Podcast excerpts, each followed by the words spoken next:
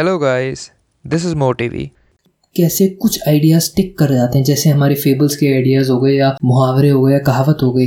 क्या प्रिंसिपल है इन सब के पीछे कि हम कोई भी आइडिया को स्टिक करा सकते हैं? ठीक है, अब ये जो किताब है, वो मार्केटर्स के लिए बहुत अच्छी है या कंटेंट क्रिएटर्स के लिए बहुत अच्छी है, ताकि आप सही कंटेंट बना सके। मार्केटर्स के लिए इसलिए अच्छी है ताकि आप सही लोगों तक पहुँच चुके हैं और लोगों को अपना आइडिया बता सकें। सो मेड टू स्टिक के हिसाब से सिक्स प्रिंसिपल्स हैं किसी भी आइडियाज़ को स्टिकी बनाने के लिए। इन सिक्स प्रिंसिपल्स का एक्रोनिम है success S stands for simple U stands for unpredictable C stand for concrete second C stands for credible E stands for emotional S stand for stories और जो उसके बाद ऐसा आता है वो एम टी सो आपको सिर्फ़ सक्सेस याद रखना है, आपको सारे प्रिंसिपल्स याद आ जाएँगे। इस एक्रोनिम को याद रखना है। सो so, सबसे पहले चलते हैं सिंपल में जो पहला प्रिंसिपल है। सो so, आपको हमेशा अपना आइडिया सिंपल रखना है। आप अपने आइडिया को जितना कॉम्प्लेक्स करोगे उतना सामने वाले को उसको समझना मुश्किल हो जाएगा। ठीक है? आपको प्रायोरिटाइज करना है कि आपके जो भी आइडिया है उसमें सबसे इंपॉर्टेंट चीज़ जो आप चाहते हो सामने वाला याद रखे वो क्या है? ठीक है? सिर्फ़ वही देना है। एक एग्ज़ाम्पल हो गया कि नॉर्थ वेस्ट एयरलाइंस अपने आप को पोजिशन करना चाहती थी एक लो कॉस्ट एयरलाइन तो उन्होंने अपना मोटर रखा कि वी आर चीप सो जब भी किसी बंदे को नॉर्थ वेस्ट एयरलाइन में डिसीज़न लेना होता था तो उसके दिमाग में आता था कि यार वी आर चीप उसको अपने अथॉरिटी के पास जाके परमिशन लेने की ज़रूरत नहीं है। हम पहले ही एक प्रिंसिपल डिफाइन कर चुके हैं कि हम चीप हैं। अब चीप के हिसाब से तुम सोचो कि हम सबसे चीप एयरलाइन कैसे बन सकते हैं? हमें क्या क्या करना पड़ेगा? कहाँ कहाँ कॉस्ट कटिंग करनी पड़ेगी? ताकि हम चीप एयरलाइन रहें। तो ये है कि आप प्रायोरिटाइज करके सिंपल अपने जो आइडिया का कोर है, वो कम्युनिकेट कर दो। सेकंड प्रिंसिपल है अनएक्सपेक्टेड आपको अपने आइडिया के रिसेप्शन को थोड़ा अनएक्सपेक्टेड बनाना है। मतलब आपको मिस्ट्री क्रिएट करनी है, आपको अपने आइडिया कम्युनिकेट करने से पहले। इसमें मल्टीपल थ्योरीज है जो मैं आपको बताना चाहता हूँ। पर सबसे पहले बात करते हैं जो सबसे मेमोरेबल मूवी है किसी भी बंदे की ज़िंदगी में फाइनल डेस्टिनेशन अब जितने भी सीन्स है फाइनल डेस्टिनेशन के वो हमें इतने अच्छे से याद हो गए हैं। मतलब कोई भी बंदा एक लकड़ी ले जाते हुए ट्रक देखता है तो उसको उस मूवी की याद आ जाती है कि वो इतनी मेमोरेबल मूवी बन चुकी है। ऐसा क्यों है? ऐसा क्यों है कि वो मूवी ही इतनी मेमोरेबल है? क्योंकि वो एक एलिमेंट यूज़ करती है सरप्राइज़ का। ठीक है, वो जो व्यूअर्स है उसे सरप्राइज़ कर देती है। ये मूवीज़ में मिस्ट्री किताबों में अक्सर होता है कि वो व्यूअर्स को रीडर्स को इतना होक्ड कर देते हैं कि वो किताब को छोड़ नहीं पाते हैं।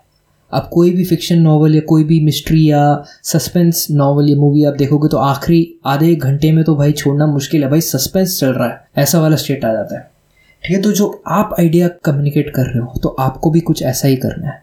आपको वो मिस्ट्री पहले प्ले करनी है आपको वो स्टेज सेट करना सबसे पहले कि बंदा वो आइडिया ले सके। उसके बाद आपको आइडिया देना लास्ट में एज अ सस्पेंस का रिवॉर्ड आपने जितना भी सस्पेंस क्रिएट करा, उसका रिवॉर्ड दे दो तीसरा प्रिंसिपल है सी यानी कॉन्क्रीट अब एक चीज़ जो अफवाहें होती हैं या मुहावरे होते हैं या कहावतें होती हैं, उन्हें पॉपुलर बनाता है, वो है उनका कॉन्क्रीटनेस उनके पीछे एक कॉन्क्रीट मैसेज होता है जो अपने दिमाग में यूज़र रजिस्टर कर सकते आप जब भी कोई भी चीज़ कम्युनिकेट कर रहे हो, आपको एक लेमन टर्म्स में करना है आपको सिंपल टर्म्स में करना है, जो कि पहला रूल था, ताकि लोग याद रख सके और आपको याद रखने वाले टर्म्स देने हैं। आपको एब्स्ट्रैक्टली नहीं बात करना है।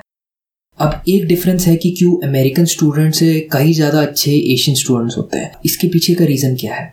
इसके पीछे का रीज़न ये है कि जो एशियन स्टूडेंट्स होते हैं, उन्हें एब्स्ट्रैक्ट कॉन्सेप्ट यानी टू प्लस टू या twelve plus thirty two into thirty करके नहीं पढ़ाया जाता, उन्हें एग्ज़ाम्पल देके पढ़ाया जाता है। कहा जाता है कि अगर तुम्हारे पास पाँच एप्पल है और मैंने दो ले लिए तो तुम्हारे पास कितने बचे? जब वो ये चीज़ रिलेट कर पाते हैं तो उनकी जो मैथमेटिकल कॉन्सेप्ट है, उनकी स्ट्रांग हो जाती है। क्योंकि जो इंसान है, वो लॉजिक में अच्छा काम कर पाता है जब उसके पास एग्जाम्पल्स हो जाए, जब वो उन चीज़ से रिलेट कर सकता है, अपने आप को अंदर रख के देख सकता है। तो आप जब भी कम्युनिकेट कर रहे हो, आपको ऐसे कम्युनिकेट करना है कि जो सामने वाला है, वो अपने आप को उस स्थिति में रख सके, जिस स्थिति में आप कम्युनिकेट करो यानी आपकी जगह रख सके।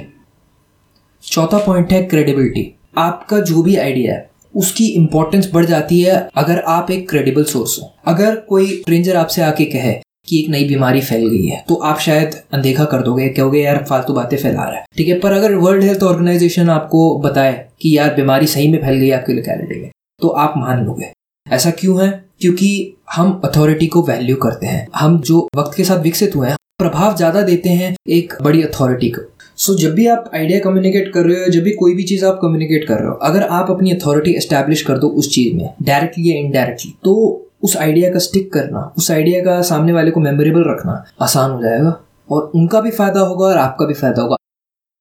पांचवा रोल है इमोशनल अब जब भी आप किसी चीज़ के बारे में इमोशनल होते हो, किसी चीज़ के बारे में फ़िक्र करने लग जाते हो, आप उस चीज़ के प्रति अटेंटिव हो जाते हो, आप उस चीज़ के प्रति जागरूक हो जाते हो और रुचि लाते हो उस चीज़ ठीक है? तो आपको हमेशा कोई भी आइडिया कम्युनिकेट करते समय, ऐसे कम्युनिकेट करना कि सामने वाला उसके प्रति थोड़ा व्याकुल हो जाए। अगर आप ऐसा करोगे तो वो आइडिया उस बंदे के दिमाग में रजिस्टर होना आसान हो जाएगा, उस बंदे को आसानी से याद हो सकेगा। यही हम चाहते भी हैं। अब एक एग्ज़ाम्पल है इस चीज़ का कि जब भी आप कहीं पे भी बाहर जाते हो तो आपको डोनेशन के लिए लोग मिल जाते हैं। आपको एक फ़ोटो दिखाते हैं कि ये बच्ची है, बच्चा है तो वो जो फ़ोटो दिखाते हैं, वो आपको एक तरीके से इमोशनल कर देते हैं उनके प्रति, ताकि आप दिल खोल के कुछ दे सको। अब मेन रियलिटी क्या है इस, इसकी कि जो भी डोनेशन कलेक्ट होता है, वो पूरा जाके एक एक बच्चे को नहीं जाता, वो पूरा जाके एक इंस्टीट्यूशन में जाता है, उसके बाद वो डिस्ट्रीब्यूट होता है सारे बच्चों को। लेकिन अगर एक बच्चे के प्रति होके मांगेंगे तो ये आसान होता है पैसे लेना, जो भी गिवर्स हैं या डोनेटर्स हैं उनसे। इसलिए सामने वाले को केयर कराना आपके प्रति, आपके कॉज के प्रति या आपकी चीज़ के प्रति ज़रूरी है।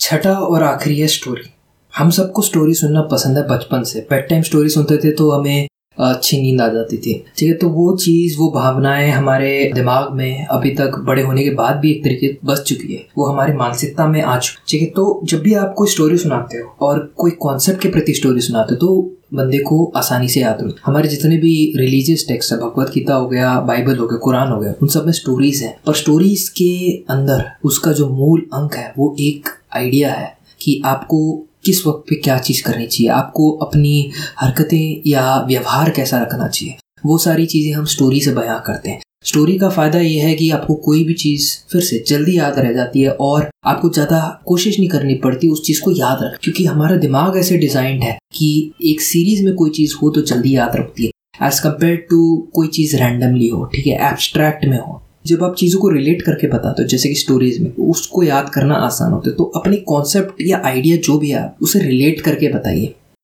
बहुत बहुत धन्यवाद इस ऑडियो को सुनने के लिए। अगर आपको मेरा काम पसंद है तो प्लीज़ मुझे फॉलो कीजिए, मेरे चैनल को सब्सक्राइब कीजिए। और अगर आप चाहते हैं एनिमेटेड वीडियो देखना इसी बुक समरी की तो लिंक जो है वो डिस्क्रिप्शन में है, उसको फॉलो कीजिए। Thanks for listening